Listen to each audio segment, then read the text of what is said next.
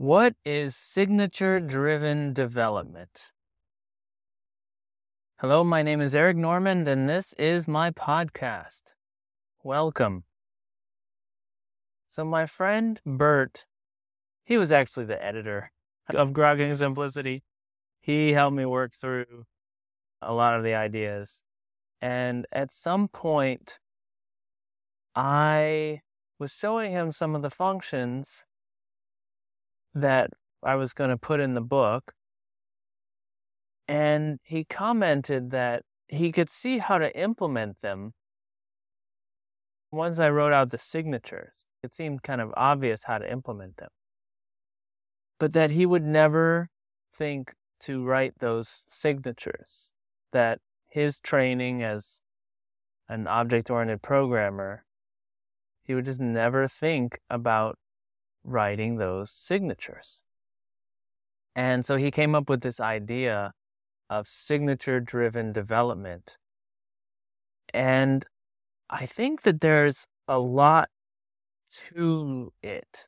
There's a point in your skill level as a programmer where once you have the signature, you can just fill in the body of the function and implement it. But then a lot of the skill, the design work, the hard choices are in what signatures do you write. And this becomes more important as you move from data models to operation models. And then certainly as you move into the third level, which is algebraic modeling the signature carries so much information. Let me just be specific what I mean by the signature. If you're writing a JavaScript function,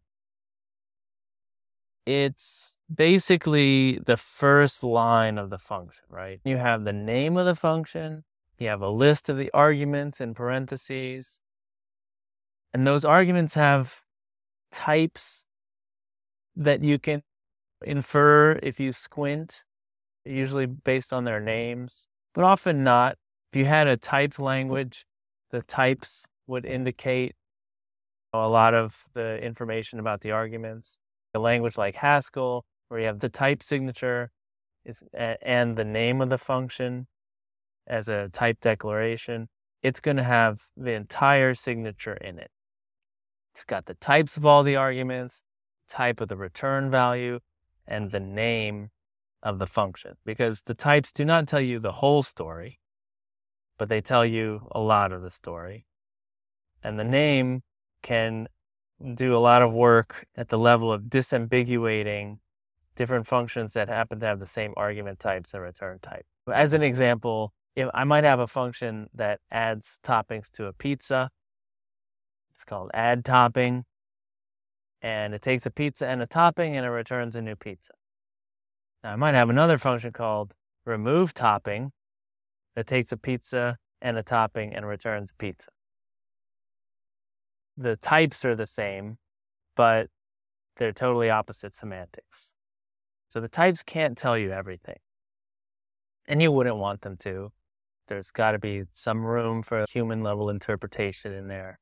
I want to talk about this because when you get into operation modeling, this is level two, you're operating basically at the level of functions, at function signatures, not even implementation. You want to get those function signatures right before you think about your data model. When you're at level two, you're thinking, how am I going to use this? How is the user going to use this? The different users of your domain. You just list out all the use cases and the operations that need to be part of those use cases. The user is going to have a pizza and they're going to add a topping, add another topping, choose the size.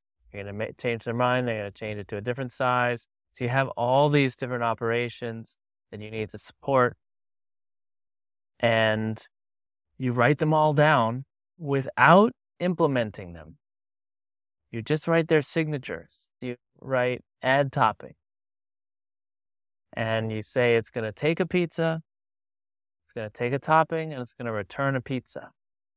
It's important to name those types because if you don't name them, it's easy to be ambiguous about what they are, what they're going to mean.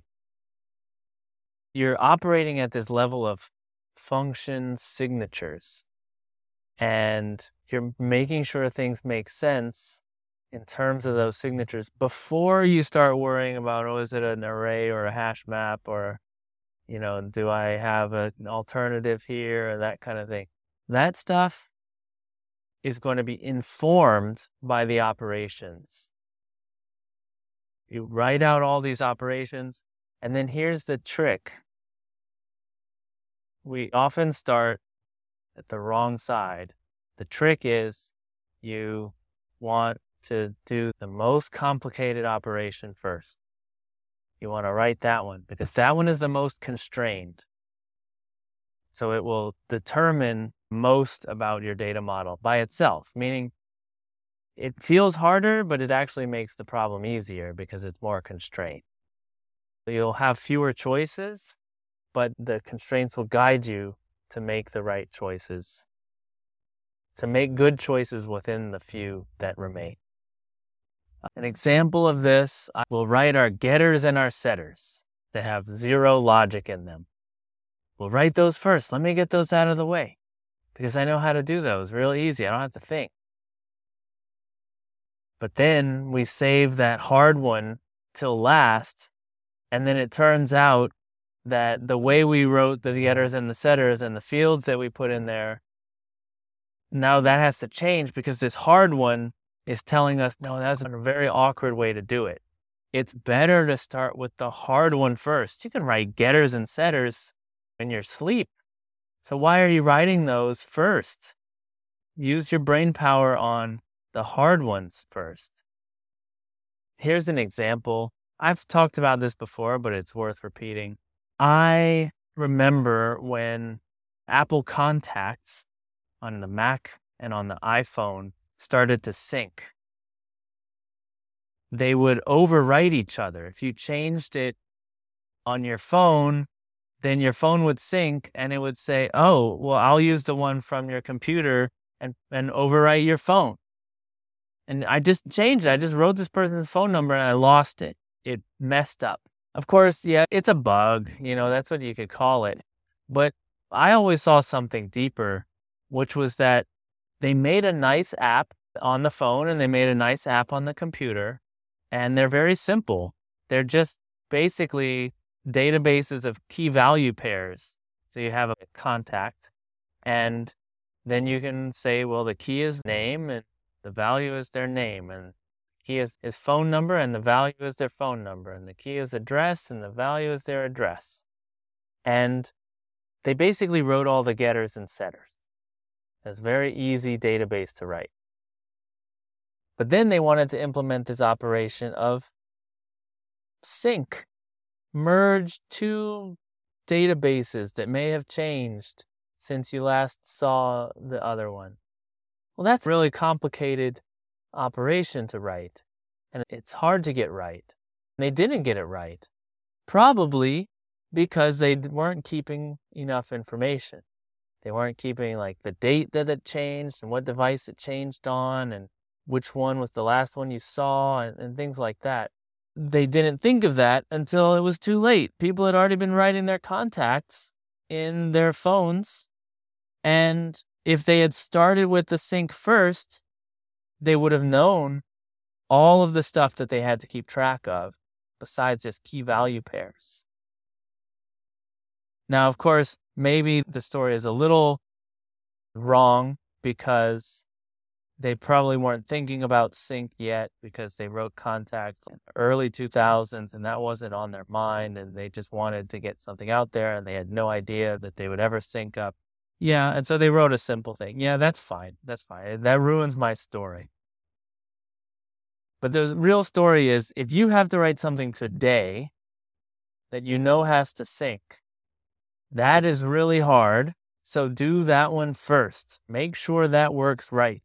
The getters and the setters are easy to write no matter what data structure, data model you use, no matter what database you use. The getters and the setters are not the part where you should start because you can implement them easily, but if underlying data model has to change because when you get to sync, it doesn't work anymore. You wasted all that time. So do the hard ones first. That's the big secret of operation model. Write out all the operations, figure out which one is the most constraining on your data model, and then implement that one first. Then everything else kind of falls into place. You have to be good at data modeling, though. You have to already know how to do it, but don't start with the data modeling once you understand operation modeling. All right. Well, that's all I had to say about signature driven development. My name is Eric Normand. This has been another episode of my podcast. Thank you for listening. And as always, rock on.